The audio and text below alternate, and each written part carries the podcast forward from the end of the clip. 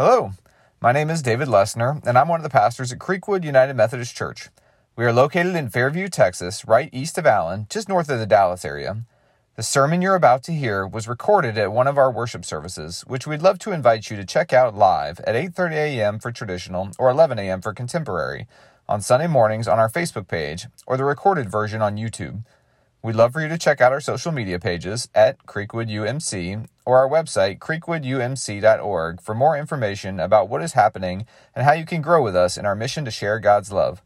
If you feel inspired, there's also a way to give at the top of the website. Thanks for listening to this sermon, and we hope it inspires you in your journey with God. That they live in. So this is Psalm 137. It says, By the rivers of Babylon, there we sat down, and there we wept when we remembered Zion. On the willows there we hung up our harps, for there our captors asked us for songs, and our tormentors asked for mirth, saying, Sing us one of the songs of Zion. How could we sing a, the Lord's song in a foreign land? If I forget you, O Jerusalem, let my right hand wither. Let my tongue cling to the roof of my mouth if I do not remember you, if I do not set Jerusalem above my highest joy. This is the word of God for all of God's people. Let us say, Thanks be to God.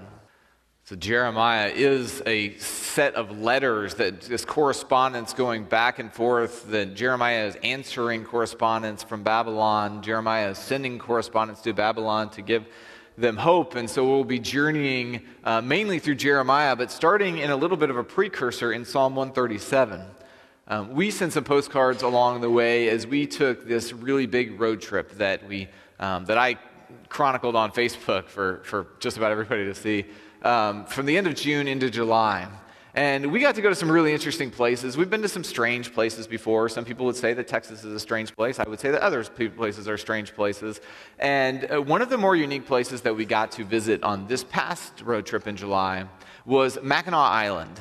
Um, on the northern coast of Michigan. And if you've never been there, it's not like otherworldly by any measure, but it's just bizarre because it's an island that um, you have to take a ferry to get to, and there are no cars on the island.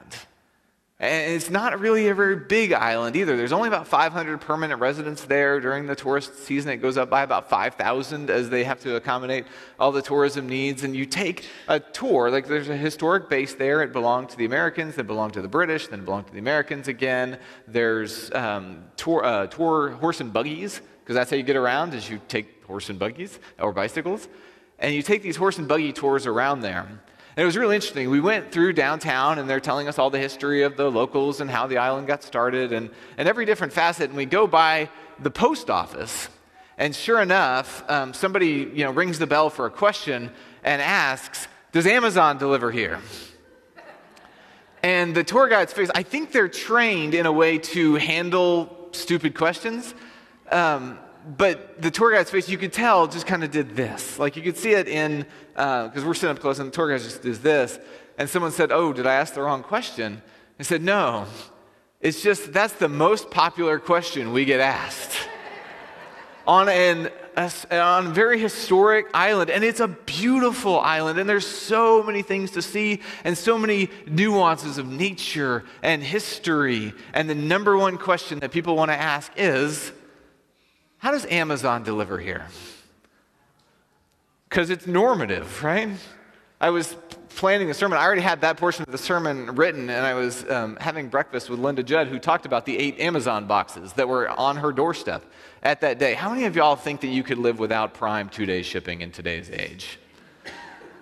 Only a few hands went up, and I think like that's what's normative for us. If I told you that you couldn't, for, you know, if you got up to wash the dishes that day and realized you didn't have dish soap and it wouldn't be at your house in three hours because we've got such a great infrastructure network with Amazon, you'd be amazed. What happens when you can't order something for your kid's project and have it the next day? What happens when it's not just convenient to one click shop and all of a sudden it's there? Mackinac ended up being this incredibly foreign place for all of us city slickers who went there because we're used to the modern day conveniences. That is part of our culture is I want it now, I get it now. Now to answer your question, yes, Amazon does deliver to Mackinac Island, but they have to ride the ferry over and they have to take it to the post office and they put it on the horse and buggy mail carts that they have and they deliver it around the island. And so if you order dish soap from Amazon, you will get it in about three weeks or something like that. It is a ridiculously slow process. And for those people who have transplanted to Mackinac, they say that there's about a year adjustment process of learning how to be an islander learning the pace of life there that's a lot slower, it's a lot more chill. People don't demand things on, uh, on demand as much as they do, even just across the way into the state of Michigan. And this is the same question that the psalmist in Psalm 137 is asking when they um, exclaim, How could we sing a song in a strange land? How can we be in Babylon and sing a strange song? And this isn't working. So, Andrew, you'll have to go to the select slide. How could we sing the Lord's song in a, in a foreign land? How can we be in Babylon away from the temple? And it goes deeper than just, I'm in a weird place and I can't get my packages on time. How can we sing the Lord's song in a foreign land that the psalmist is asking is, we are in such a foreign land, will God even still remember us? Or will I even still remember God? And, and also, how do we worship God apart from the temple that God said that God's presence would always be in. And even deeper than that, if I'm a Jewish person, if I am God's chosen person, I have been given this land to occupy and be fruitful in and multiply so that we might be a light to the nations, but I'm no longer able to be in that land, how am I a faithful person in a strange land? And these are all the questions associated with the history of the exile. What Jeremiah covers in, and what the psalmist is lamenting in is a period of time known as the exile. And Exodus, if the Exodus story is kind of the foundational narrative of what it means to be a Jewish person, the exile is, I would say, the second most foundational, most formative per, uh, story of what it means to be a Jewish person, even to today. Because even at the Passover meal, if you do a Seder meal, for example, the question they will ask is next year, will we dine in Jerusalem? meaning that they are recognizing that what they are a part of and where they live, the culture they exist in, is not the culture in which they dream about. It's not the way of life that was normative for them when they would go into the temple. And the temple has roots in King David. Um, as the Ark of the Covenant, which carried the Ten Commandments, came into Israel, King David dreamed about having this great palace, if you will, to put the Ark of the Covenant, to, to move the tabernacle. Because one of the things he laments is he says, I've got this great structure of, of gold and cedar, but the, but the tabernacle is just a tent. And doesn't the Lord deserve more than that? If we're talking about facility uses, doesn't the Lord deserve more than just a tent? And so he wants to import cedars from Lebanon and use all this gold and build this ostentatious design. But Nathan the prophet tells him in 1 Chronicles 17 that he's not allowed to do it. That God says that David is not allowed to do it because David was a warrior and has shed blood. And because he has shed blood, he cannot build the pure house of God. And so it falls to David's son Solomon the wisest you know, person. And um, Solomon ends up getting the cedars from Lebanon. He gets all the gold and he builds this huge, glorious, fantastic building. And in Kings, it talks about, in Kings, it says, The Lord said to him, I have heard your prayer and your plea which you have made before me. I have consecrated this house that you have built and put my name there forever. My eyes and my heart will be there for all time. And the assumption that the Jewish people make, the, the theological understanding of this, is that the temple is the place where heaven and earth collide. The temple is where God's presence remains. Uh, the Ark of the Covenant resides. The Ten Commandments are in there. And so this is where they go for their major feasts and festivals. This is where they go to sacrifice and atone for sins. This is where they go to encounter God. And when Jesus heals somebody and says, Here, go to the priest go to the temple to be put back into the community, this is the center of their existence. The center of what it means to be a Jewish person is to be in relationship with God's presence through the temple. Well, if you read through the prophets, you see that the relationship with the temple was not always lived out in an everyday form of compassion or mercy or justice or, holiness. And as the Jewish leadership began really taking advantage of their own people as the Jewish leadership began um, trying to make political connections and bringing false idols into the temple or into the king court, as the Jewish leadership started turning away from this kind of idealism of what God had laid out for them. Well, they become a weaker nation, and the Assyrian army takes over the northern kingdom. And then in 586 BC, the Babylonian army comes in and not only takes over Israel, but ransacks the temple. And, and all of a sudden, the Ark of the Covenant is lost for all time. And beyond that, the end of Jeremiah, the very last verse in chapter in Jeremiah, says that there were 4,600 Israelites that had been exiled out of Israel. They took their political leaders and their religious leaders. It was a military political tactic. They became political prisoners in Babylon so that Israel wouldn't be as strong to perhaps rise up. And in Babylon, some of them, like Daniel, are given important jobs. The, the goal was not to put them in concentration camps, the goal was not to put them as, as uh, other people in Babylon. What they would do is they would try and enculturate these leaders into the Babylonian culture so that those people would then adopt Babylonian ways. And eventually, through attrition, the Israelites would simply become Babylonians and Israel would no longer exist, and Babylon gets stronger and stronger throughout the generations. And so, if you are working for the empire that has ransacked God's temple and taken your land, how do you sing a song of the Lord in a strange land? What happens if you forget about Jerusalem and they're being persecuted in some way because it says their tormentors are asking them, Sing us a song about Zion? And how do they sing that song? Well, maybe that's a question that we get to ask as well. I don't know how many of you follow these kind of things, but the Pew Research Group puts out an annual report on the status of involvement of religion in America. And it just came out earlier in September. And um, since really the 90s, but ever since 2007, there has been a steep drop off in the number of people who claim to be a part of any religious affiliation whatsoever. The numbers this year, since 2007, the number of people who identify as no religion rose from 16% to 29% in 2022. And that doesn't mean that they don't believe in a higher power. It just means that they are not associating with what we would call church or synagogue or temple or anything like that. The number of people who identify as Christian dropped from 78% to 63% from 2007 to 2022.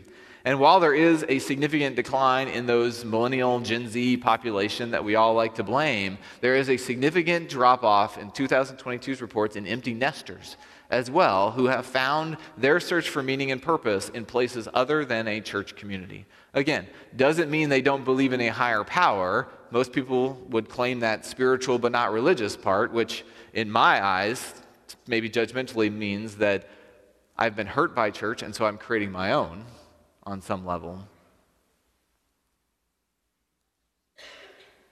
But those numbers are alarming. From the question, or from the standpoint that the church is no longer a host of the community, it is a visitor. The church exists in a strange land. A land that used to be one in which it was just known. If you were to walk into the public square and say the Lord's Prayer, you would just assume that everybody knew the Lord's Prayer, but that's not the case anymore. There, we were watching a, a, quiz show on Hulu the other day. It was a game, and, and they, have, it's like taboo where you have to get people to say certain words. And, and one of the words was Judas. And one of the celebrities who was giving the clues said, Betray Jesus. And everybody just kind of stared, like, like this should be common knowledge, but it wasn't. Because the church is no longer the host of culture, the church is a visitor inside of culture. And you know, those numbers are not, I'm not throwing those numbers out to be alarming in this present situation right now. I'm throwing out those numbers, I'm throwing out that to recognize that as the psalmist is lamenting, how do we sing the Lord's song in a strange land? And as Jeremiah is helping people to understand what it means to be faithful when the entire culture isn't easy for you to survive in, or it's just not built around everything that you might want, how can we still remain faithful and not only faithful, but prosperous? to live out the great commandment of sharing God's love in every way and to make disciples of Jesus Christ for the transformation of the world, to baptize in the name of God the Father and God the Son, and God the Holy Spirit. How do we do that inside of a culture in which we are no longer the host, but we are a visitor? Well, two things happened in the 90s as well. One of those, um, as people were kind of recovering from the excessive me culture of the 80s, there became a little thing called the internet that opened up the, the eyes of the world to lots of different things and thoughts. And what was interesting is the internet opened up this thoughts, and this is some of the evaluation by the Pew Research Group, is that there's just kind of more of a post uh, religion world in terms of we know more people, and so claiming that we're right is kind of a hard thing to do against our neighbors or um, just other different reasons associated with that. But as the internet grew, there was this weird reaction by Christian culture that as more and more culture was being available to people throughout the internet, Christians doubled down on their own culture.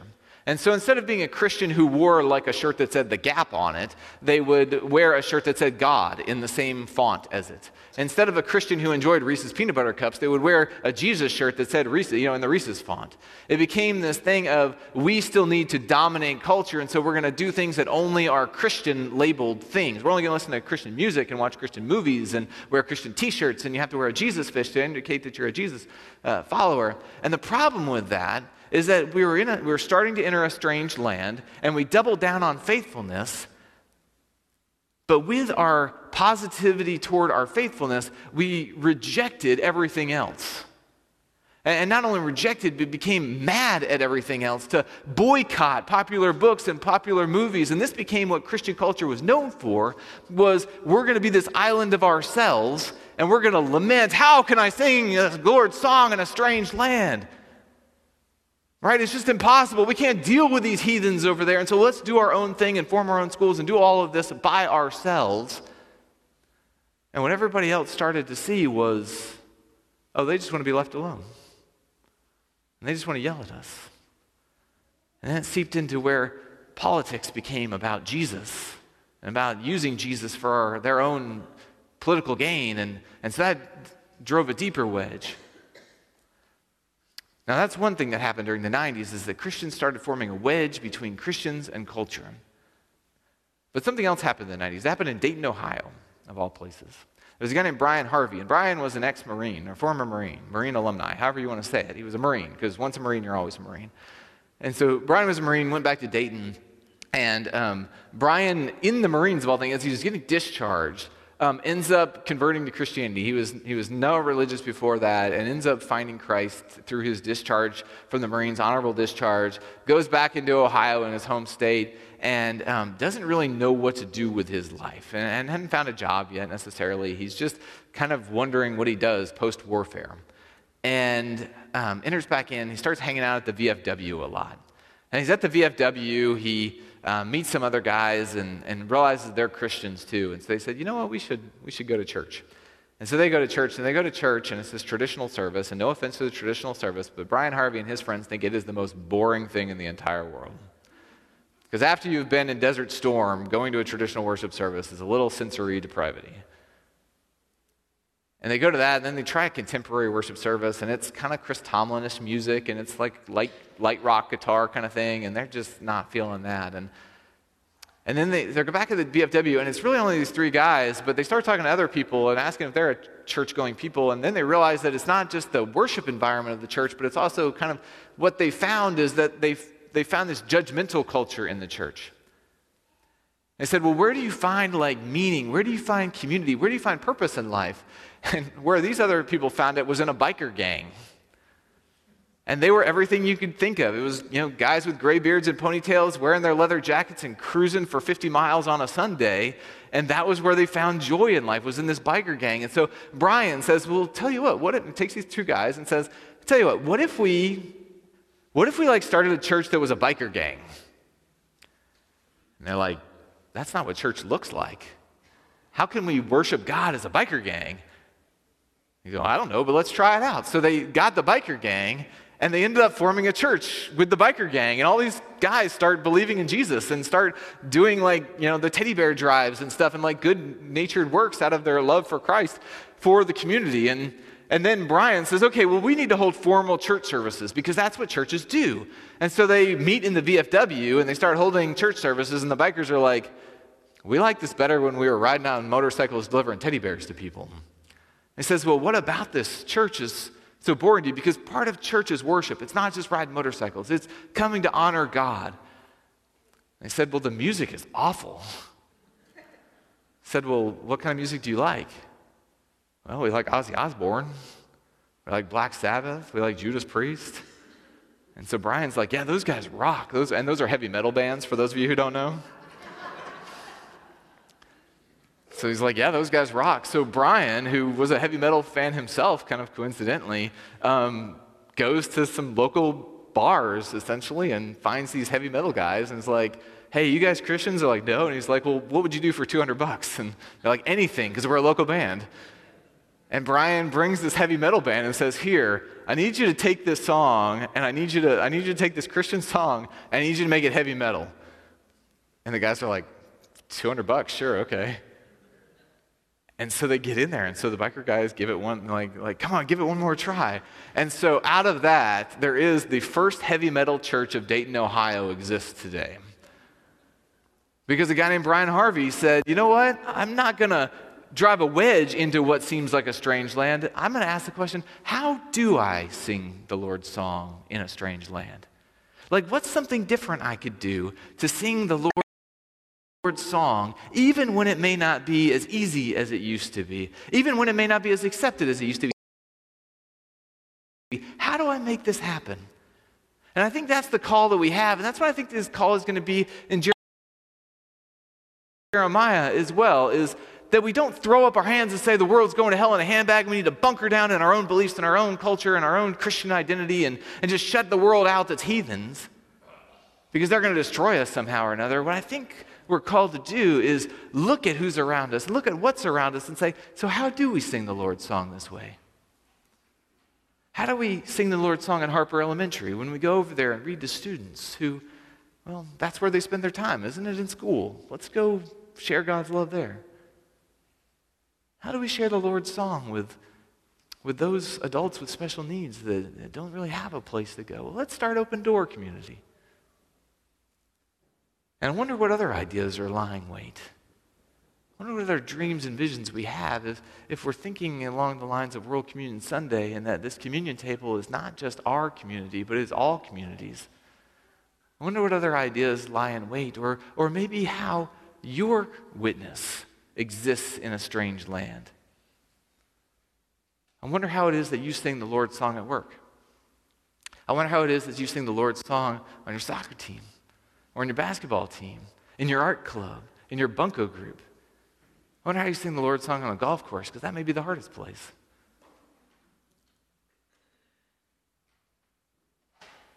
Our role is not to be enraged and wonder if we're ever just going to forget about Jerusalem. God has said that the church will exist in one way or another. What our role is, is in a world that doesn't find church as relevant, is to take our core values and our core message and make it relevant. We don't lose our values, we don't lose our message, we make it relevant to a culture that just exists in different spaces than we did before. And if you look throughout church history, we have evolved over and over as the Spirit has moved from High Holy Mass in the Church of England to First Heavy Metal Church of Dayton, Ohio. And sometimes that doesn't look so formal as forming a church. Sometimes it simply rec- is the recognition that maybe God doesn't just reside in one temple, but that as your body is a temple, God resides in you and people find God wherever you are. Let's pray. Holy God, as we move toward your table in which you have invited all people to come, may we recognize that we aren't called to stay just sitting at the table, but we are called to partake in your body and your blood, to be sent out into the world to be that body and blood the way that Jesus was, who interacted with a lot of different people and sat down to dinner with a lot of different people who worked in a world, in a culture that did not accept him, and yet he found ways to bring peace and justice and love and mercy and all of the things of your kingdom. And so, God, may our hearts not be dismayed. May our hearts be uplifted. May our hearts be challenged. May our eyes be opened through the taking of your bread and cup as to what possibilities lie await for us as we ask the question how do we sing the Lord's song in a strange land? Amen. Amen. As we move to our time of communion together, want you to keep in mind what David was reminding us about. Thanks for listening. We would love if you could leave us a review on whatever platform you are listening today and let us know how we are doing. Be sure to check out our social media pages at Creekwood UMC and our website, creekwoodumc.org, for more ways to get involved at Creekwood United Methodist Church in person, online, or both. Thanks again for listening and have a great week.